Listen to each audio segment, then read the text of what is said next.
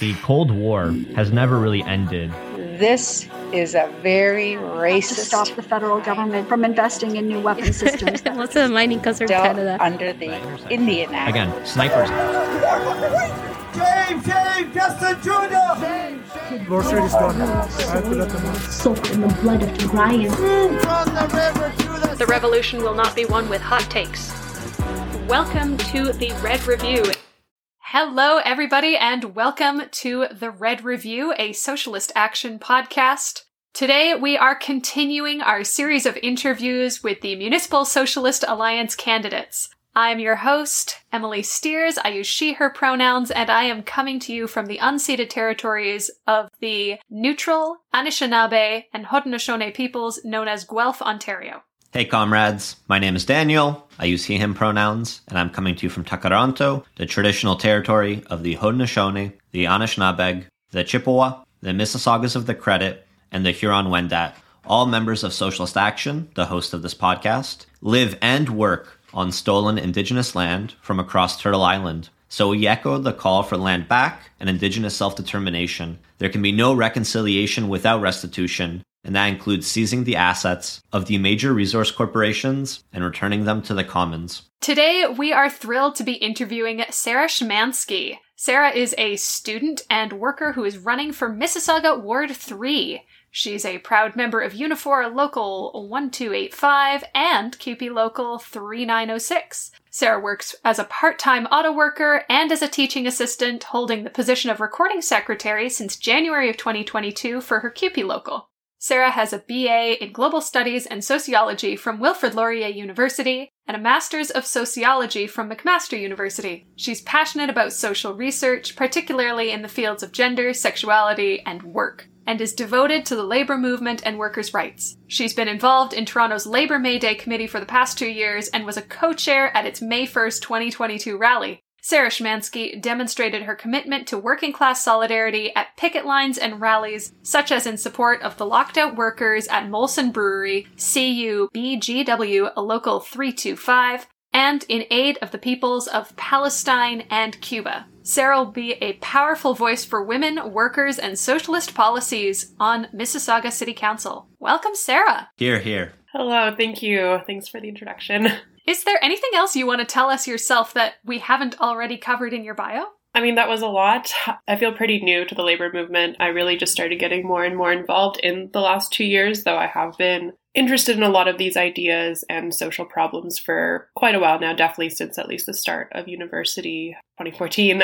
But yeah, I still feel pretty new, so it's an interesting and exciting position to be in right now, running for city council. It's definitely not something I anticipated myself doing for pretty much my whole life. And despite being a pretty political person since I was a teenager, I wasn't necessarily interested in like getting involved in politics. So So what triggered the change? What made you decide to take that leap? I mean, I was approached by Barry from Socialist Action after having spoken at the Labor May Day event at our cultural event there. And we just kind of chatted about it. And it seemed like a really cool opportunity because I feel like I do a lot of reading and in school I did a lot of research. I am learning a lot of theory, but there is only so much sort of action stuff I do. I mean, the Labor May Day committee is one of those things, and like helping plan that event has been great. Having gone to some like picket lines and rallies, also great, but that again only happens every so often.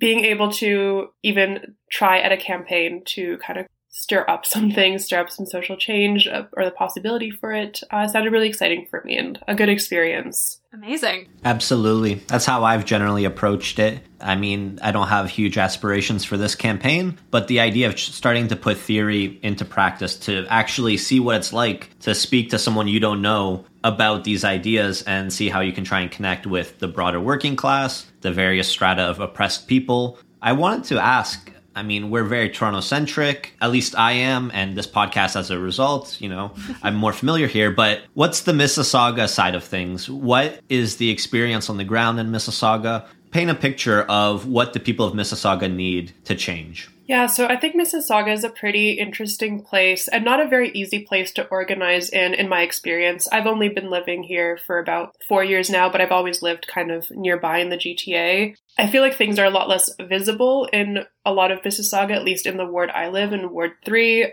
I think a lot of people would say, like, oh, there's no homelessness or there's not as much hardship here. Uh, I mean, it's not necessarily like an upper class uh, sort of ward by any means, but you don't see the poverty, but you hear about it. And in talking to some people, I mean, even my own mom, who I live with in Mississauga, as well as my neighbors, housing was a huge issue. And even though we might not be like close to homelessness ourselves, I think people are very worried about rising house costs, rising interest, and it's a big issue for a lot of people. And you don't even have to get into like a specific sort of like political background for people to bring that up. When I was getting endorsements from my neighbors, I was trying to have some conversations with people to see what the issues might be. I'm definitely not aware of everything, and housing was the number one thing. And I would bring that up as like, well, I think this is important to me. I mean, the issue of homelessness is absolutely an important thing to me, but also the issue of people who should be able to afford to live under this system that's supposedly, oh, well, you have a job, you've made your way up to the top, or like, I don't know, you fought to survive, sort of, and you should be able to do so, but you're not. And doesn't matter that these people have jobs, that they've maybe worked at these jobs for 15, 20 years and working their way to like a pension they're still scared. They're still scared. Like, my mom is close to retirement in the next few years, but there are worries with how high interest is getting on the house. Like, will her pension be able to cover it? And she's a teacher. This is supposedly a well paying, good job with a very good pension, but there are worries around that. I know she's not the only one people are kind of accessing the issue of the housing crisis from really, really different layers. Obviously, we're concerned about people getting evicted and homelessness and the issue of renovictions and developers building unaffordable new housing. Then that goes all the way up to the spectrum of people who have been landowners and landlords for a really long time suddenly not being able to afford to continue to own their property because of all of these different factors. It's really interesting that this has become kind of a flashpoint issue for everyone across class spectrum. Absolutely. I mean, even if I'm not also seeing homelessness directly in my ward, that doesn't mean it's not there it does certainly exist in Mississauga. And there was an event I went to with the other Mississauga MSA candidate, Mark Freeland. And I believe we were in Ward 7 for this, which is the ward he's running in. And it was like a community event. There was music, there was some food, and I mean, we were chatting with some people there, some like community organizers, and there were homeless people in that area. It was, it's called Four Corners. Maybe you've been in Mississauga, maybe not but definitely some protests have happened and some community events have happened. When we were there, there were these benches, people were just sitting there. But I was talking to someone, she was saying that Mississauga is going to remove these benches very soon in the next like week or so because homeless people are sleeping on them. And that just seemed so ridiculous to me. Like, this is literally a corner of like a street, and there's like a few businesses nearby, of course. It's kind of like a busy street, transit and stuff, but people sleeping on these benches are not hurting anyone. But I did drive by there a few weeks later. I didn't know for sure if this person knew 100%, but I saw that the benches were gone. I was like, oh my God, like, why would they do that? I mean, they put money and resources into putting these benches there, and they definitely put money and resources to taking them out. And it just seems like that money could have been better spent. Yes, but if we can't see the homelessness, then obviously we don't have to actually deal with it. Is there a better example of treating the symptom rather than the root cause? You know, we don't like that there are people having to sleep outside, so let's remove the places that are convenient for them to sleep that are also visible. Let's make them invisible. Sarah, you mentioned the May Day rally. That was a really brilliant day. The first time, from what I am to understand, you know, first time in decades that you had, you know, communists in the street with revolutionary demands. And there were hundreds of us, even on that rainy, kind of dreary day. Yes. Do you see a path to connect the energy in that space to the general kind of apathy that we kind of see in larger sections of society where people really don't see a way forward. How do you take that revolutionary fervor and you bring it to the masses? Yeah, I mean, I think it definitely takes a lot of work and it can be difficult. Most of the people I talked to were definitely not radical people by any means. A lot of them were parents, older people. Many of them did not seem overly political either but most of us weren't our whole lives. It definitely does take sometimes a certain event, something to trigger that. I think, like, for example, like housing can be one of those events. My biggest fear sometimes is people falling into reaction because of that, uh, because you are kind of feeling helpless and you're not seeing much from the left, like the NDP perhaps. Uh, not to be too too critical, but there are definitely things that could that could change. no, no, no, no. This is not an NDP space at all. No, we love criticizing the NDP here. It's one of our favorite things to do. If we couldn't criticize the NDP on this podcast, we would have to cut half of our episode content. All right. Well, yeah, I mean, people definitely don't see themselves represented by some of the political left. It's hard not to also be optimistic in a sense, and I don't want to give up hope because, yeah, like you said, there were hundreds of communists and socialists and other leftist people out on May Day, and it took a lot of work to bring our rally to fruition. There were a lot of other unions and groups that kind of had their own rallies that eventually went to Queen's Park together and you saw a lot of people there. And yeah, it was a rainy day. It was not an ideal day to be out, but people still came out. People still wanted to go out. I try to stay optimistic because of that. I try to have a lot of conversations with people, honestly, uh, people who aren't necessarily political. A lot of it is I mean, in my family or kind of people around, like some of my friends who are less political, and just trying to get them to understand the issues and get excited. And sometimes people will just kind of pick and choose certain things. Like there's a lot my mom and I don't see eye to eye on, for example, but we will agree on some small things. I'm like, okay, like, I don't know, we can sort of make things meet in a sense. And I mean, not everyone's going to be like a revolutionary or radical, but I think it is definitely possible that people will be opened up to the ideas if you have that conversation, if you are putting those ideas out there and connecting it to their real world struggles, because people can see like times are hard, prices are rising for a lot of things, even if not everyone is maybe as sympathetic to the homelessness problem as I am, but I think everyone would say like, well, homelessness is bad and they feel bad that that's something and whether they have like their own ways of thinking that, that there's a better solution they definitely don't want to see people going through that. I think most people are compassionate at heart and want a better future for us. Just maybe don't always have the ideas on how to get there, which is totally fair. Like, I don't know everything either. I sometimes people will ask like oh well under a socialist society like how do you think this will work? I'm like i'm not i can't tell you for sure like we can only hope to get there. That's the best part of the revolution is we get to figure it out. Exactly.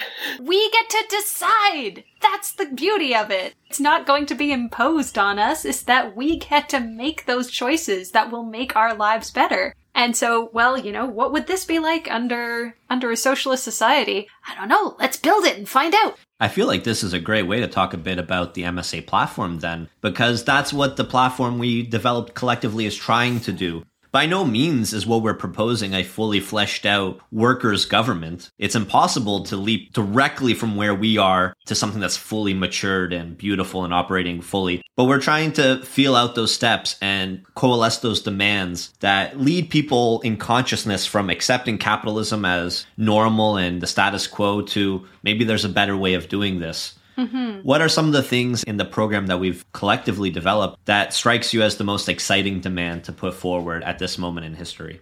I mean, on housing, I think that's important, but I've talked about that quite a bit. I think on schools as well, that like increased funding for schools, smaller class sizes, maybe a little bit biased because again, I do see that with my mom as a teacher. That's another thing, I guess. Like she will complain about that, and I'll be like, "Hey, um, this is in our platform."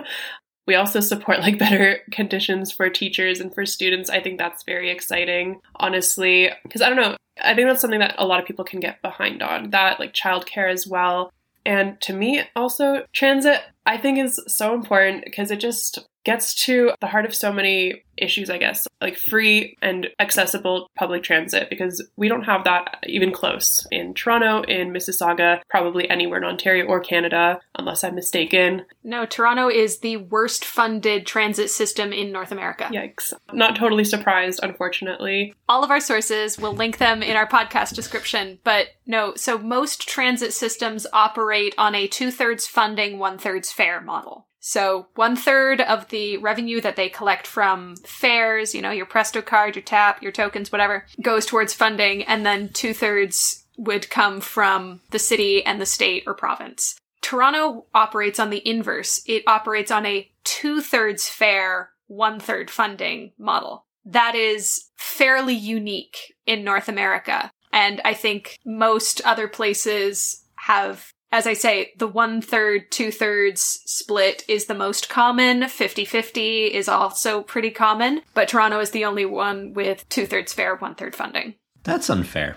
Isn't it just? And given that it has also one of the higher riderships of transit in North America, it's absolutely ridiculous the amount of weight being put on the people who require transit and maybe can't afford transit versus what we know other municipalities, other regions are able to pay for. What are some of the uh, specific transit dilemmas in Mississauga? I mean, you have a pretty different system. I know when I commuted to University of Toronto, Mississauga, I had to pay fare twice. Oh. Because they're not connected. That is part of it. I feel like there should be maybe like some sort of GTA bus system. I think it's difficult and expensive if you are traveling anywhere outside of Mississauga. I think Mississauga and Brampton might be kind of connected, but Toronto definitely is not. So I do also have to pay that extra fare when I'm going to Toronto. So it's like a $12 ish round trip, a little bit more actually. I hated it so much. I worked there for two months during the summer, paying 12 bucks each day yeah. to get screwed over by two poorly run transit agencies. I'll also jump in with my little KW Guelph rant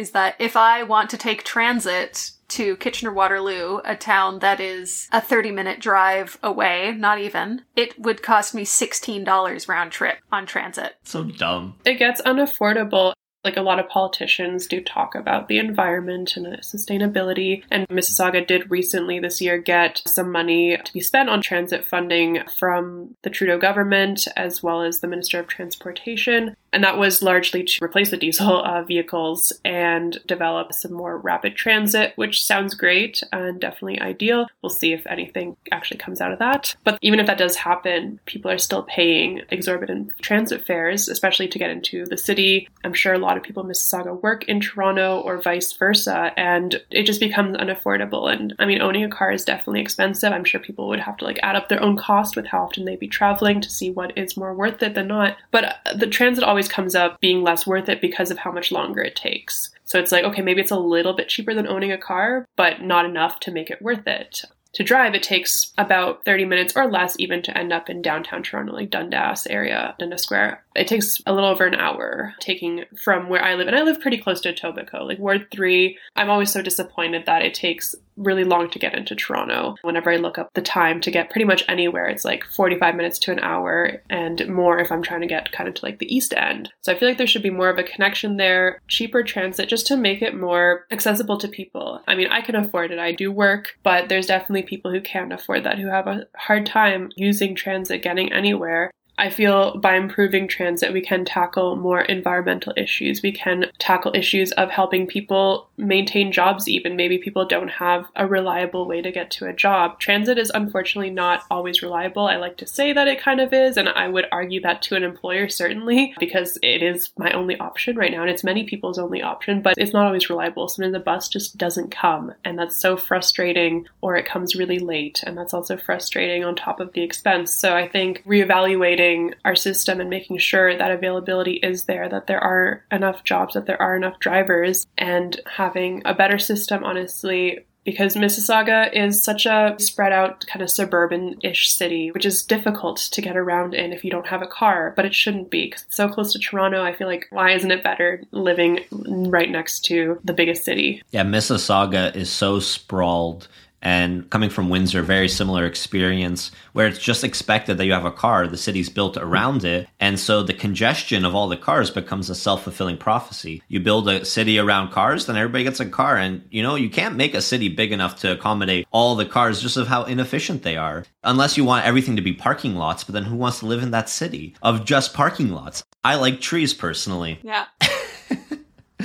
yeah, that's so funny. Mississauga is a lot of parking lots. And so, just thinking about the current makeup of Mississauga City Council, what voices are missing there, and what are you going to bring to City Council that is not currently there? I mean, I think a lot of workers' voices are missing. I mean, I don't know the entire makeup of City Council, but I know there are a decent amount of small business owners. The Ward 3 current City Councilor is the wife of a Liberal MP. Um, I think she's also a, a business owner as well, on top of that. So I think currently most of the people on City Council are, I don't want to say that none of them are workers, but there doesn't seem to be many workers, certainly no socialists that I know of. The fact that anyone, and you know, I guess I can't say for sure that this was 100% city council's decision to remove those benches, but if it was, the fact that anyone would make such an out of touch decision just boggles my mind. So clearly, not a lot of people who have the interests of those who are most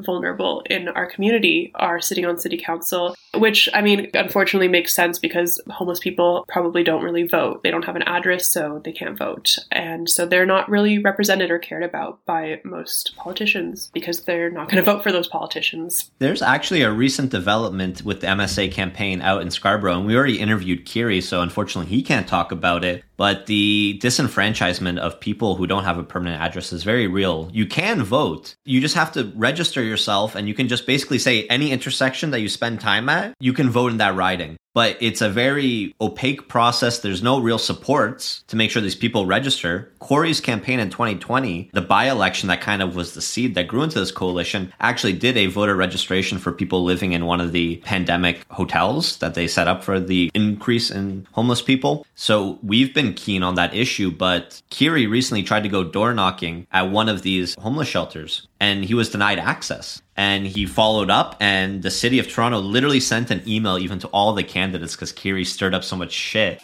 saying that these residences in particular are not covered by the legal protections because normally access to an apartment building complex, to a condominium, to a, even a gated community is guaranteed, and it's meant to be an act of enfranchisement, meaning like politicians are allowed to come and speak to you. They're allowed to hear your voice, but the city of Toronto was saying for the people that don't have their own home, they don't get that protection. They're going to be completely shuttered away during the process of this election and made completely invisible and disenfranchised. Yeah, I think the difficulty in getting people to even be aware of that, like, yeah, I, I did not know that. I'm sure that someone who is in a much more vulnerable state than me probably does not know about that, or even if they do, maybe just doesn't have the time or energy to go through that process. It does sound frustrating yeah. and tedious. I would definitely like to bring awareness to that issue. I think it'll be difficult if I am on city council I would feel like I'll be arguing with a lot of people, but I wouldn't want to back down from any of our positions because I think they're all very important and having someone to even say that and represent a ward with some of these ideas to kind of fight back against the sort of status quo of things I think is very important, even if it is just stirring up some trouble. But maybe it will cause people to see differently, whether on city council or people in the community. I hope to get even closer with people in the community. Should I get elected? I think that would be really cool. I know there's a lot of different political views across Ward 3, many that I probably don't agree with. I hope to find some common ground because most of us are workers and I think that's the biggest connection you can make with someone. A lot of people maybe don't realize it because they don't view the world that way, which again, fair. But I would like people to know that we're not enemies because we do have some different political opinions, that ultimately I am fighting for the well being of people because I care, because I do truly believe in a better future, and I don't think capitalism is part of that future at all. I would try to connect with people on that basis, certainly. Amazing. All right, so we are about 10 days at time of recording away from E-Day. How's the campaign going? Honestly, it's it's been a really busy time. And I appreciate this question actually because I was thinking about this a lot recently and actually reading about Cuba's new sort of like family referendum and everything and kind of how involved people are getting there. Kind of about the difficulty of how people get involved in Canada. I thought it'd be a lot easier to run for city council, and it's not the most expensive thing on like a base level. The $100 you pay, that's fine but to get posters out, to get signs out, to even have the time to go, like door knocking takes a lot of time. I currently have two jobs and I have a position at the union, which is a bit of a job too.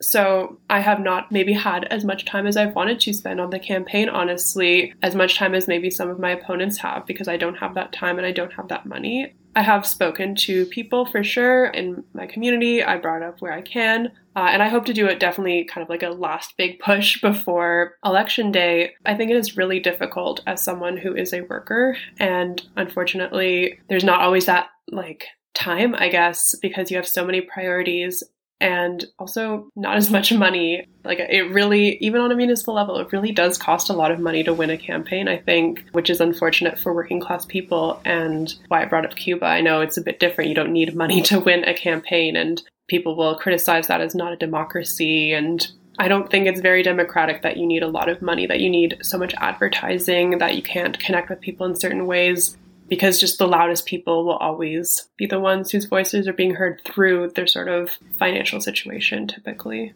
Yeah. Money and time. One of our candidates, Danny Drew, they mentioned the only reason they could run for mayor of Guelph in this cycle was because their dad died and they got some inheritance and they're currently then unemployed, which is such a dystopian sentence to say the only time I could be enfranchised and have the possibility of participating in the so-called legitimate political system was when some sort of tragedy befalls you and you get, you know, a momentary windfall, yeah. windfall in quotation marks. Same way students sometimes like pray to get hit by a bus or something and you can sue them. It's disgusting that our freedom is contingent on on that. Well, and you know, this is why there's so little worker and tenant representation in politics. And this is why we see so many landlords in politics is because when you've got this quote unquote passive income, the stolen wages of the working class, that's the only time you can afford to get involved in a meaningful way in politics in a way that is going to yield a win. And it's absolutely dystopian. Okay, Sarah, you've got one minute. Imagine you are speaking to every single person, every undecided voter in your ward. One minute. What would you like them to know?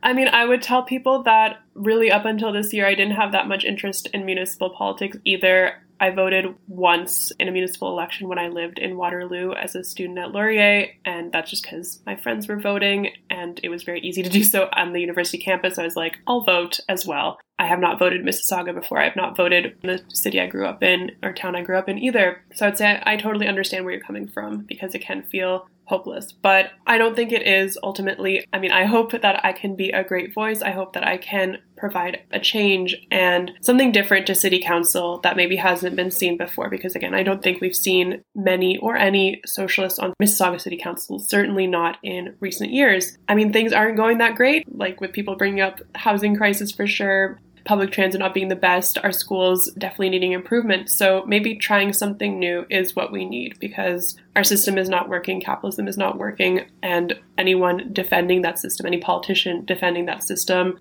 they're not doing the work that is needed for the people. So I would tell people to take that chance and I would try my best to do what I can to help and to do something to change as much as possible for people, for workers, and for families. Here, here. Woo! All right. And Sarah, where can people find you? I'm not a huge social media person, but I have been directing people to my email. If they want to email me, I am happy to connect that way. It's szym9409 at gmail.com. And yeah, I would be happy to answer any questions or just to chat or connect with anyone. Amazing. Well, best of luck Thanks so much, Sarah, for coming on, for chatting with us. Again, I like learning more about Mississauga. We're neighbors, and solidarity knows no boundaries, least of all between Toronto and Mississauga. So good luck with your campaign. And as we've been saying, this is not the end of our campaign. This is just the beginning. Mm-hmm. Until revolution, let's keep going. Until next time, everybody, stay safe and solidarity.